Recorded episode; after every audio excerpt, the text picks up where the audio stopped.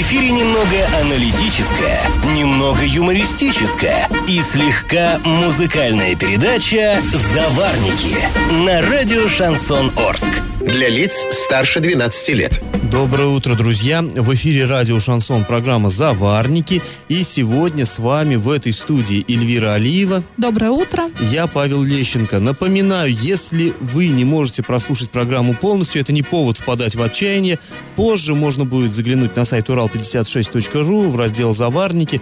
Там будет выложена запись. Ну, а можно э, подписаться на подкасты нашей программы через свои мобильные устройства. Друзья, сегодня мы обсудим ситуацию на Юмзе, ситуацию на заводе ИМИ, э, то, что происходит в областном центре, там готовится к выбору мэра и так далее, и так далее. В общем, впереди много интересных новостей, но для начала чуточка старостей.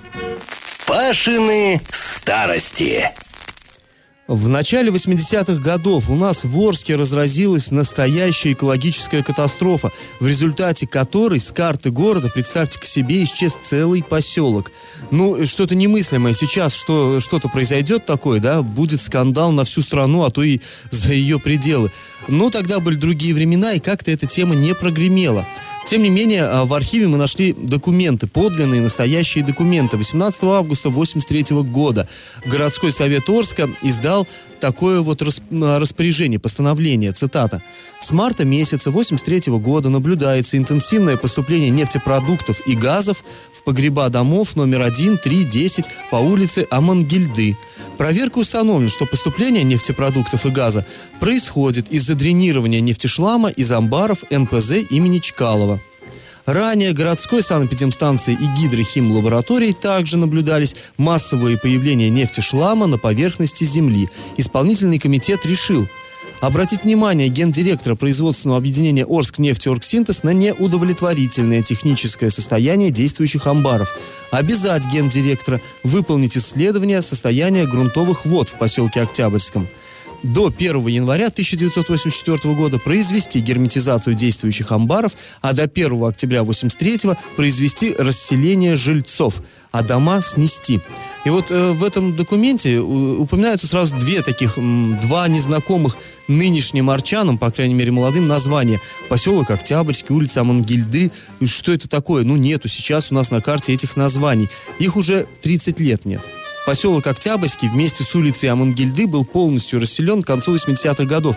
Но если мы сейчас зайдем на какой-нибудь сайт, э, знаете, чтобы посмотреть спутниковую карту нашего города, то обнаружим, что неподалеку от э, Аноса на, можно найти такие, знаете, очертания бывшего поселка. Да, это фундаменты бывшего, вот, бывших строений, бывшего поселка Октябрьский. И где-то там в бурьяне запетляла та самая улица Амангельды. Вот такая история. Ну а сейчас, друзья, мы предлагаем вам поучаствовать в традиционном конкурсе. Раз уж мы заговорили о несуществующих ныне поселках, скажите, где с 30-х по 60-е годы в Орске находился поселок РД? Был и такой. Варианты 1 возле никелькомбината, 2 возле завода тракторных прицепов, 3 возле Юмза. Ответы присылайте нам на номер 8 903 390 40 40 в соцсети «Одноклассники» в группу «Радио Шансон Ворске» или в соцсети ВКонтакте в группу «Радио Шансон Орск» 102 и 0 FM. Победитель получит сегодня приз от нашего спонсора Реста клуба «Ньютон». Находится клуб на проспекте Ленина 142 для лиц старше 18 лет. Скоро, кстати, открывается именно ресторан там. Дарим карту «Пилот». Это лимитированная серия специальных карт, которая дает возможность посещать специальные мероприятия и предоставляет 10% скидку. Галопом по Азиям Европам! Накануне хоккейный клуб Южный Урал в Орске сыграл с хоккейным клубом ЦСКА ВВС. И э, игра закончилась со счетом 3-0 в пользу арчан.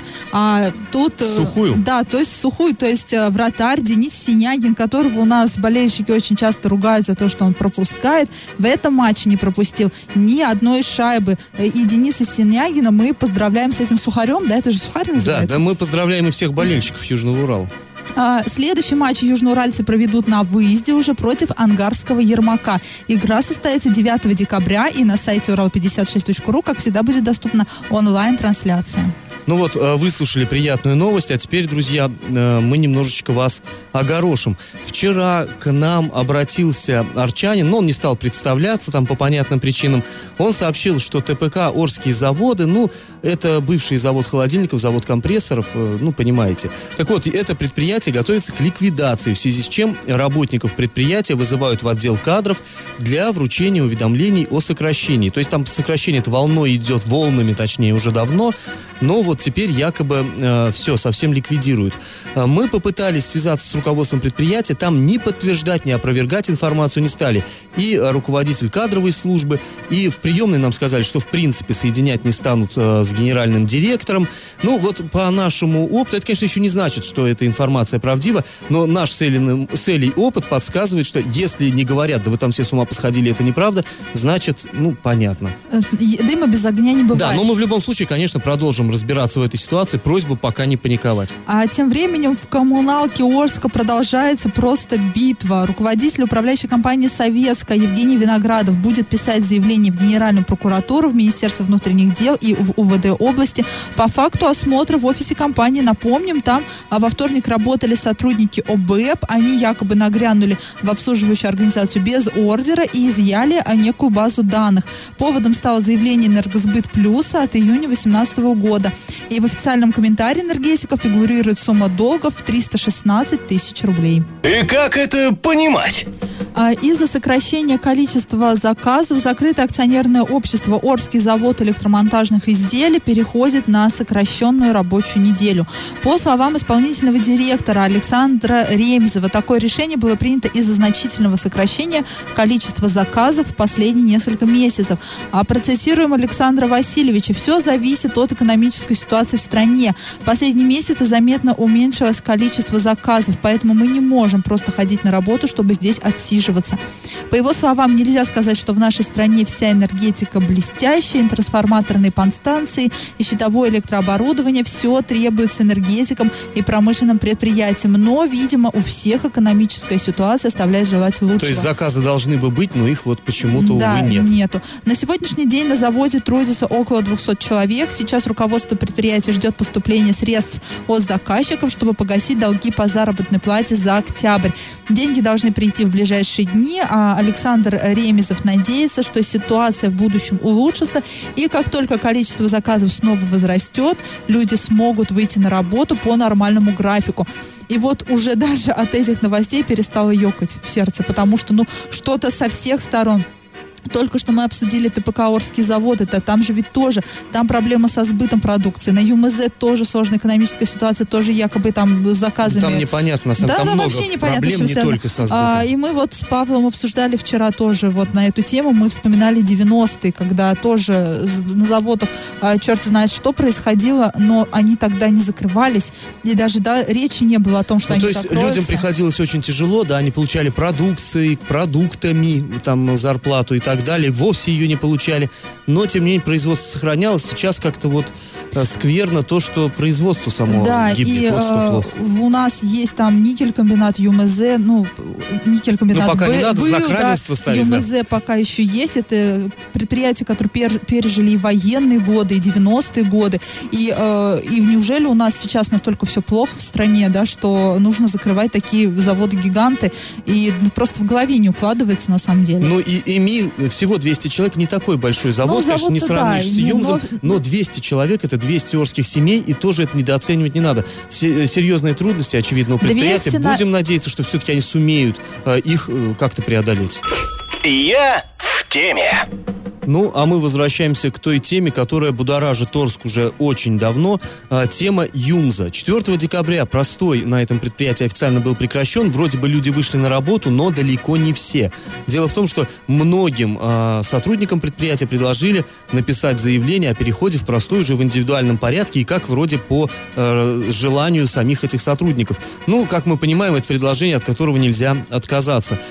По информации профсоюзной организации на работу вышло около половины всего коллектива ЮМС. Конечно, сначала предполагалось, что ну не вот не все сразу при, выйдут к своим станкам, но все-таки вот то, что большому, такому большому количеству людей придется продолжать сидеть в простое дома, э, эм, все-таки это было некоторой неожиданностью для коллектива. И э, причиной этого называют отсутствие тепла в производственных помещениях, хотя, честно говоря, это довольно странно. Так вот, прокомментировать эту ситуацию нам согласился председатель Федерации профсоюзов Оренбуржья Ярослав Черков. 4 числа должно было выйти две с половиной, порядка двух тысяч человек. Двух с половиной э, уже было понятно, что ну, все э, сразу не получится, да, есть определенные там места, которые будут выходить попозже. Это было вот, вот уже прям буквально несколько дней до э, наступления 4 числа. И уже 4 числа, собственно, когда людям приходить, возникла вот эта вот ситуация, которая возникла, когда люди стали предлагать по согласованию с руководителем своего цеха, структурного подразделения, определиться сам, самим коллективом и написать, то есть уже самостоятельно каждому человеку о том, что он э, идет в отпуск. Поэтому там сегодня заявление, написанное в разных цехах по-разному. Э, я имею в виду отдатых, можно сказать, простое по собственной инициативе, но мы подчеркиваем, что с двумя третьими, естественно, оплаты труда, да, вот. И насколько у нас сегодня э, та информация имеется от работодателя, то сегодня где-то 50 на 50. То есть 50 написали эти заявления, 50 процентов порядка так или иначе трудятся, и сегодня уже это инженерные корпуса оба, где руководство и конструкторское бюро, и идут дальше работы по пуску тепла. То есть планировалось, что выйдет две с половиной тысячи человек на работу 4 числа. Но сейчас, насколько нам известно, порядка трех тысяч вообще сотрудников на ЮМЗе. Стало быть, где-то полторы все-таки работает, да, полторы продолжает сидеть дома. Конечно, ну, это как-то неожиданно и не то, чего прежде всего сам коллектив ожидал. Да, и как-то не предупреждали заранее. Вчера, да, мы, мы читали, да, на Фейсбуке некоторые комментарии по этой теме. Кто-то написал, ну так ведь говорили же, что завод будут запускать поэтапно.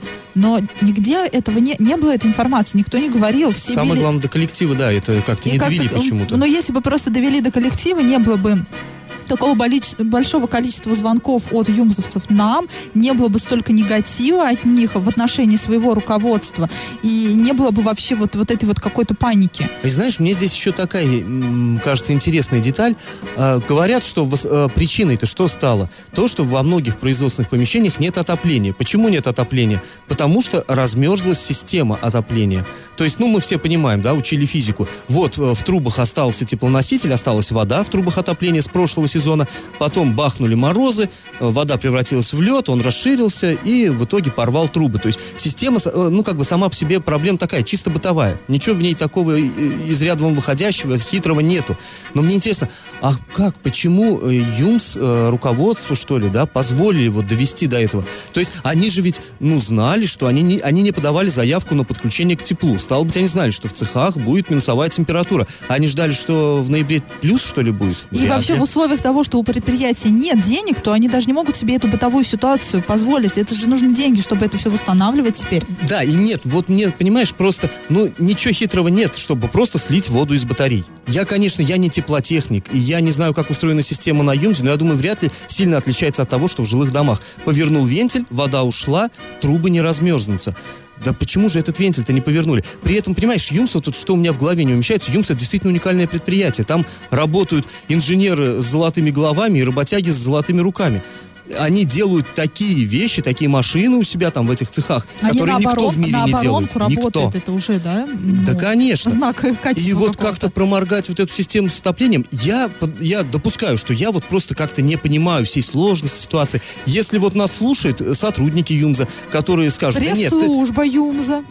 Может быть, даже генеральный директор ЮМЗа. Неважно. Если э, вот, ну, я тут сейчас что-то некомпетентно, неправильно говорю, вы, пожалуйста, нам напишите, объясните ситуацию, потому что ну, на самом деле, вот осознать лично мне, это очень трудно. впечатление, что просто какая-то халатность на самом деле там происходит сейчас. Ну вот, да, впечатление такое. По крайней мере, вот сторонним взглядом она, понять это очень трудно.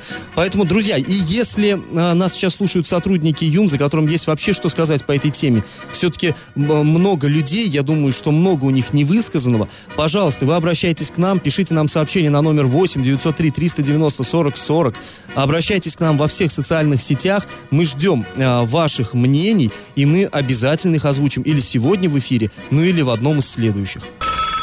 Я в теме. А сейчас мы взглянем на то, что происходит у нас в Оренбурге, и, и чуть позже мы поговорим о скандале в лицее номер 5 Оренбурга, где школьников отчитали за то, что они проигнорировали патриотический слет, а пока поговорим о том, что же сейчас происходит э, в плане выборов главы города Оренбурга. Вчера прошло заседание комиссии по отбору кандидатур. На нем было объявлено, что количество кандидатов сократилось с 34 до 29. И уже 10 декабря комиссия предоста... комиссии вот это вот предстоит провести сам конкурс. Он будет проводиться в форме индивидуального собеседования с каждым кандидатом. Конкурсная, ком... конкурсная комиссия поочередно в порядке регистрации заявлений будет проводить собеседование. Оно начнется с представления программы города Оренбурга на пятилетний период. После чего члены конкурсной комиссии смогут задать вопросы кандидату по существу. И о некоторых других новшествах нам сейчас расскажет наш оренбургский корреспондент Андрей Локомотив. 5 декабря в городе Оренбурге состоялось организационное заседание комиссии по отбору кандидатов на должность главы города Оренбург, на котором было принято ряд важных решений. Во-первых, было принято решение, что представители СМИ допустят к процессу отбора кандидатов а, таким образом, что журналисты будут присутствовать при процессе, в котором кандидаты будут зачитывать свою концепцию развития города. Ранее в предыдущих эм, подобных процессах такого права у журналистов не было. И при этом журналистов попросят выйти из зала, когда сами кандидаты будут рассказывать, скажем так, свои персональные данные. Потому что право разглашать э, для представителей СМИ, конечно же, ни у кого нет. Ну, интересно, конечно, будет послушать, э, как, как же каждый из кандидатов видит будущее города. Ты там, знаешь, какие здесь проекты. на что интересно, вроде как бы надо будет э, защитить вот эту свою работу, да, про, по программе, но тем не менее в этом году, вернее в этот раз э, нет обез- этого обязательного пункта, то есть вообще программу предоставлять не обязательно. То есть, а, Е- а если нет программы, то ты выходишь перед комиссией и А говоришь, чё? друзья, я вот, ну, Да, мне но это очень сказать. странно. Они э, заявляют сейчас, что нужно предоставить программу, но тем не менее раньше говорилось, что э, в числе обязательных пунктов, чтобы стать кандидатом на пост главы Оренбурга, этого не нужно. Но я не могу себе представить, как тогда это будет, что будет говорить человек. э, э, ну, это как э, прийти на защиту диплома и не, написать Ну, я диплом. думаю, ключевые кандидаты в любом случае эту концепцию имеют. И очень хорошо, что там будут представители СМИ, будут это фиксировать, да, чтобы потом можно было главу, как уже избранного, назначенного, как это ни назови, чтобы ему можно было сказать, а помните, вот вы тогда-то, вы говорили, что будет то-то, то-то и то-то. Где? Вот Ты это, знаешь, я э, думаю, Павел, хороший сдвиг. У нас в Орске тоже была такая ситуация. Мы, журналисты же тоже могли присутствовать, да, на вот этом Да, вот, у нас было. да, собеседовании, скажем так. И у нас есть та программа, которую заявлял Андрей Викторович Одинцов. И э, на протяжении вот уже сколько, сколько, два года будет, да, как он на Ну посту да. или три. И каждый раз мы с- спрашиваем, а что же вот сделано из этой программы? И каждый раз как-то вот мы не находим ответа на этот вопрос. Ну, к сожалению. Я надеюсь, в Оренбурге, конечно, более лояльно в этом плане к журналистам. Да, и еще мне интересно, что не будут э, заставлять выходить людей, э, ну, то выходить присутствующих, там, прессу, наблюдателей, когда будут э, персональные данные. Мне интересно, что же такие персональные данные, которые никак нельзя ну, наверное, озвучить? место жительства, еще что-то, адрес какой-то, может быть, какие-то там паспортные данные. све- нужно сведения, да, произнести, наверное, нужно это О обязательно. судимости. Ну да, действительно. Либо, да, сведения о судимости. А почему? Было такое, да, когда были губернаторские выборы, или кого мы там выбирали? Если, да, кажется, вот в 2014 году были, да, такие вот там кандидаты с судимостью. Это было очень забавно, Ну, от суммы до тюрьмы, как, кстати, и нынешний глава, уже бывший Оренбурга, тоже, наверное, может подписаться под этой поговоркой. Друзья, а если есть что-то прокомментировать, сказать, вы пишите нам на номер 8 903 390 40 40, а также в соцсети. Ну, а мы после небольшой паузы вернемся в эту студию и расскажем вам про необычный скандал, который прогремел в Оренбурге в одной из оренбургских школ. И как это понимать? Ну, а мы, как и обещали, э, коснемся сейчас темы. Ну вот не могли мы э, ее никак не задеть. В социальных сетях несколько дней назад м, появился ролик, в котором сняли его, записали э, дети, ученики 10 класса лицея номер 5 города Оренбурга.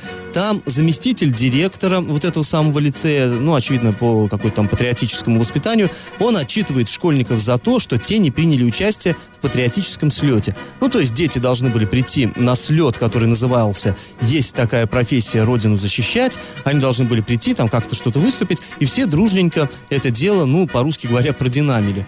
И таким образом подставили педагога, подставили школу, там, ну и так далее. И вот замдиректора э, их, в общем, пропесочил. То есть он пришел на урок и э, разразился длинной речью. Вот эта-то, собственно, речь была записана. Ну вот мы прослушали аудиозапись и, честно говоря, как бы не согласились с детьми. Дети на что... То есть там э, говорит о чем этот педагог, что вообще вы забыли, что такое мужество, что такое долг, что... Но судя по тому, что они сделали запись и выложили ее в соцсеть, наверняка нарушив закон, да, кто им вообще позволил это делать, а, то они, в принципе, да, им, наверное, неизвестно, что такое мужество и честь. Ну, он, то есть, он Моё им говорил, что да, солдаты прежних времен, они рисковали жизнью, жертвовали жизнью, даже если знали, что это бессмысленно, бесполезно, но есть честь. То есть, такие, в общем-то, может быть, по мнению нынешних детей, архаичные вещи, но, как по мне, ничего криминального он не сказал. Он никого не унижал, никого, вот он не, не было, что он какого-то ребенка поставил и его перед всеми отчитывал, там, чтобы тому было неудобно. Он всему классу говорил о том, что они забывают о базовых ценностях, там, э, э, родина, там, страна и так далее, и так далее. Говорил, рассказывал какие-то примеры о том, что солдаты там погибали. Ну, вот, вот все в таком духе. Я думаю, все мы многократно это слышали и в детстве от учителей, и в книгах э, читали, и так далее, и так далее, и так далее. Но дети выложили это в интернет и э, сопроводили такими ядовитыми комментариями, что в лицее номер пять, значит, идет пропаганда милитаризма. Ну, милитаризм, мне кажется, не совсем тут термин этот уместен, но да бог с ним. Я в любом случае не вижу здесь какого-то вот прямо криминала. Если это военно-патриотическая подготовка, почему бы там и не быть, собственно, вот, да, пропаганде такой. Так вот, а, выложить выложили, и разразился нешуточный скандал. В результате руководство лицея было вынуждено провести беседу ну, с участниками э, вот э, этого, с детьми э, из этого класса, а также в отношении педагога, который, как выяснилось, 30 лет уже преподает, в общем-то, верой и правдой, имеет кучу-кучу наград всевозможных, к нему пришлось применить административное взыскание. В общем, я считаю, что какая-то охота на ведьм, опять край- кра- крайним сделали здесь педагога, и меня возмущает что? Что ни управление образования Оренбурга, ни руководство школы не заступили за своего сотрудника. И сразу решили, видимо, пойти путем наименьшего сопротивления, дабы не вступать в конфликт со школьниками и с родителями, потому что у нас так принято в последнее время, что, ну и, и так обычно бывает, да, что школьник и родитель прав, но в данном случае, извините, мало того, что сделали запись, выложили в интернет, но, ну вот такие, да, Ну, действительно нет уже больше, говоря, да, да по всей всё. видимости, нет у нас профессии родину защищать, и не будет такой профессии с таким отношением к военно-патриотическому Ну, а воспитанию. самое главное, чем вся эта история закончилась, буквально вчера вот мы созвонились с руководством этого лицея, хотели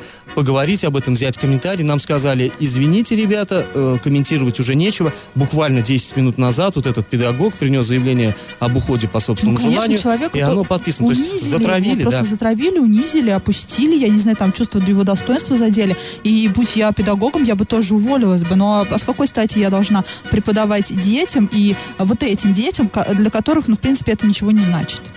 Ну, в общем, да, такое неоднозначное, неоднозначное, конечно, событие. Если у вас есть какое-то особое мнение по этому поводу, то вы, пожалуйста, поделитесь им с нами, мы еще это обсудим, почему бы и нет. Мне кажется, тема-то важная. А Напоминаю, наш телефон 8 903 390 40 40.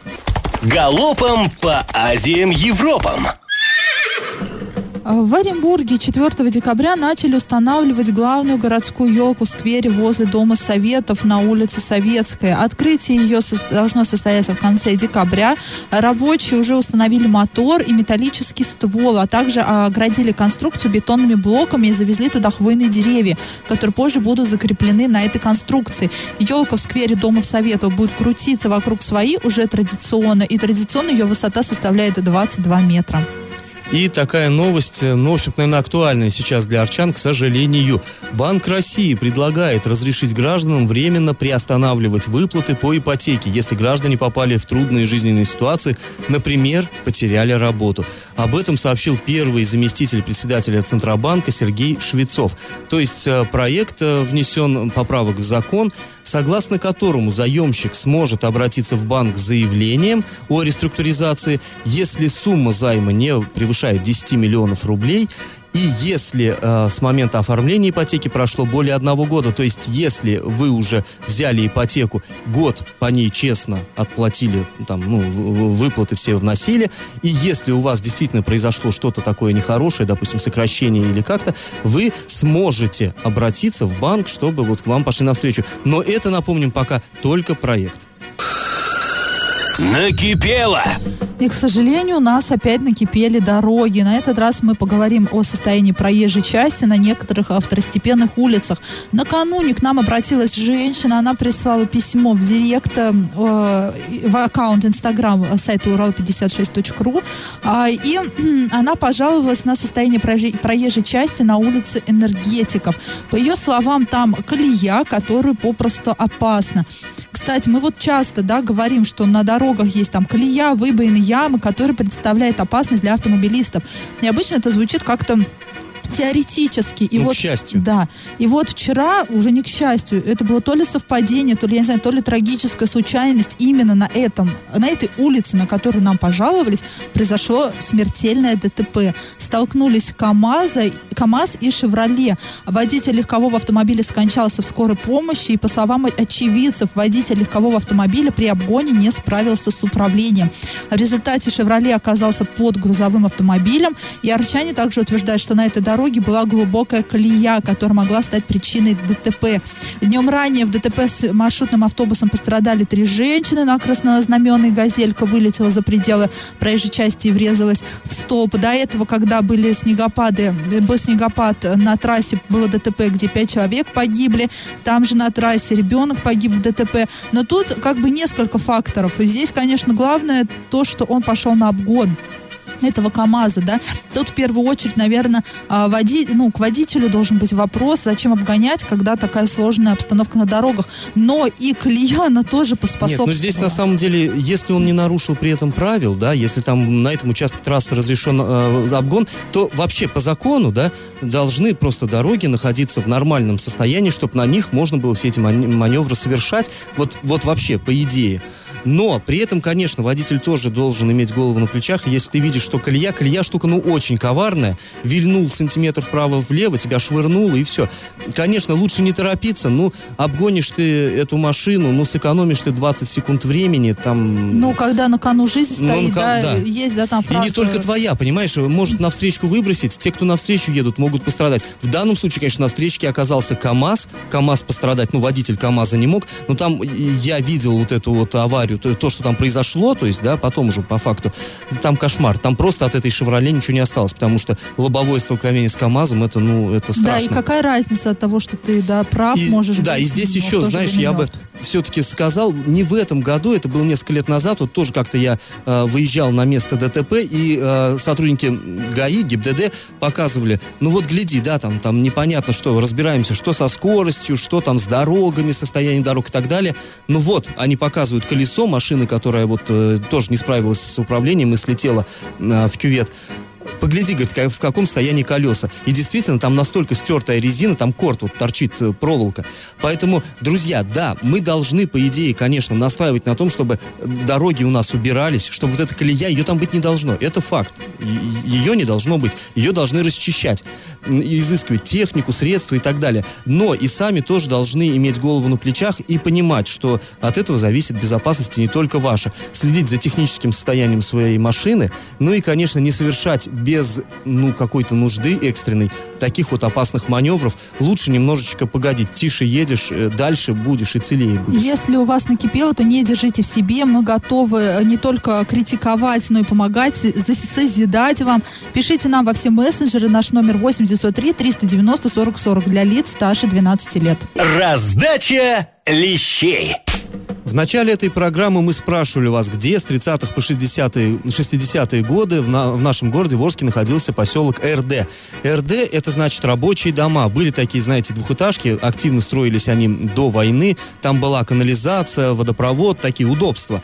По сравнению с бараками, ну это был просто дворцы, как правило, туда заселяли самых-самых лучших рабочих, стахановцев. И вот целый поселок из таких домов в 30-х годах появился возле строящегося локомотивного завода. Но завод этот, как мы мы знаем, так и не построили. В его э, помещениях разместился ЮМС, то есть поселок РД находился возле ЮМЗа. Кстати, в 60-х годах их эти рабочие дома снесли, стали застраивать место пятиэтажками, хрущевками, и название поэтому с карты города исчезло. В общем, правильный ответ сегодня три. И победителем у нас сегодня становится Юлия, чей номер заканчивается на 6926. И Юлия получает приз, приз от спонсора программы Реста клуба Ньютон, который находится по проспекту Ленина 142 для лиц старше 18 лет. Открытие ресторана там уже совсем скоро. И Реста клуб Ньютон дарит карту «Пилот». Это лимитированная серия специальных карт, которые дают возможность посещать специальные мероприятия ресторана и также дает 10% скидку. Поздравляем Юлию. А, друзья, мы прощаемся с вами. Этот час вы провели с Эльвирой Алиевой. И Павлом Лещенко. Пока, услышимся завтра. Завариваем и расхлебываем в передаче «Заварники». Каждое буднее утро с 8 до 9.00 на радио «Шансон Орск». Для лиц старше 12 лет. Радио «Шансон». СМИ зарегистрировано Роскомнадзором. Свидетельство о регистрации Л номер ФС 7768 373 от 30 декабря 2016 года. Для лиц старше 12 лет.